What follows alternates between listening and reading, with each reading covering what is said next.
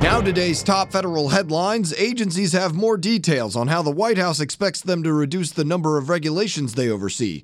The Office of Management and Budget issues new guidance asking agencies to include in their fiscal 2019 annual performance plans five indicators to measure how they are getting rid of regulations. OMB also highlighted the waiver process for those departments that issue few or no regulations. This is to implement President Trump's one in, two out policy. Veterans Affairs Secretary David Shulkin says he'll release a State of VA report in the coming weeks about the challenges he's found at the department. The report comes as VA begins working on the Trump administration's reorganization efforts. Shulkin says he wants to reduce the size of the central corporate office and increase shared services. He says he and other agency secretaries are discussing what partnerships they can develop.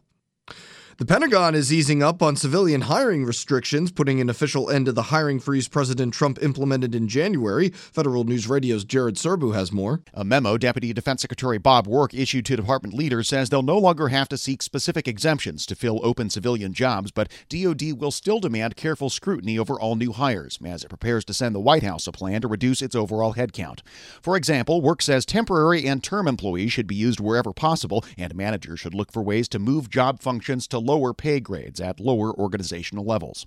Jared Serbu, Federal News Radio. The Army's Rapid Capabilities Office will begin fielding electronic warfare technologies and products this year. The office plans to field offensive and defensive cyber weapons next year. The Rapid Capabilities Office was created eight months ago to satisfy specific needs from units in the field.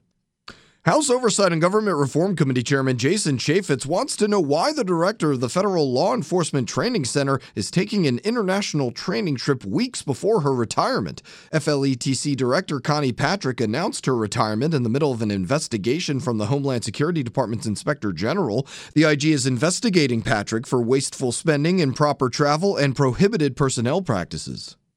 Federal employees on official travel have new options. The other MGT Act is about to become law. The Senate followed the House's lead by passing the Modernizing Government Travel Act. The MGT Act lets federal employees get reimbursed for using ride sharing services such as Uber or Lyft for official business. The bill now goes to President Donald Trump for his signature. Congressman Will Hurd and Seth Moulton authored this MGT Act, not to be confused with Hurd's other MGT bill, Modernizing Government Technology Act. Hurd says letting federal employees have access to the modern sharing economy is a small step toward recruiting and retaining top talent. I'm Jason Miller. Fiscal 2016 was a record year for Federal Freedom of Information Act requests. The Justice Department's Office of Information Policy says agencies received more than 788,000 FOIA requests. The Homeland Security Department received the most requests, making up about 40% of the total. The Secretary of State sends a bouquet to career employees. More now from Tom Temin in today's management report. Rex Tillerson calls on employees to help modernize the department. He asks them to offer ideas, promising to create new boxes for new work processes. He says he plans to have in depth discussions with a sample of about 300 employees to better understand the depths of state. Tillerson outlines challenges around the world while praising the analysis State Department employees send to the White House and National Security Council. I'm Tom Temin. And professional services provider Deloitte becomes the latest company to receive the National Security Agency's Certified Incident Response Assistance Accreditation. CIRA accreditations are used to ID companies who are able to support national security systems owners and operators in incident response and intrusion detection. Deloitte is now the 15th company to meet those qualifications. For these stories and more, go to federalnewsradio.com and follow at Updates on Twitter. I'm Eric White.